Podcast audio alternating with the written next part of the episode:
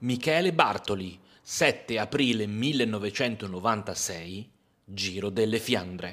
Le braccia al cielo e Michele Bartoli trionfa nell'ottantesima edizione del Giro delle Fiandre.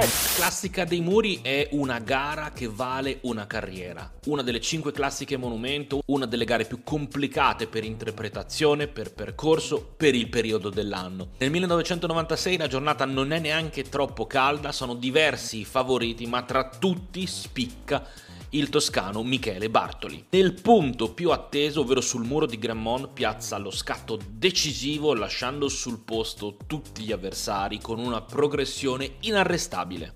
Dopo il muro di Grandmont la gara non è finita, ci sono ancora dei muri da affrontare, mancano ancora diversi chilometri al traguardo, ma Michele nella sua posizione simil cronometro mantiene e addirittura aumenta il suo vantaggio andando a trionfare in una delle classiche monumento, andando a sottolineare come in quel momento Michele sia uno dei corridori più forti del panorama internazionale per le corse di un giorno. Il podio è regale perché oltre a Michele Bartoli in seconda posizione, il compagno di squadra e altro italiano Fabio Baldato, in terza posizione l'indiscusso re delle classiche del nord di fine anni 90, Johan Musseu.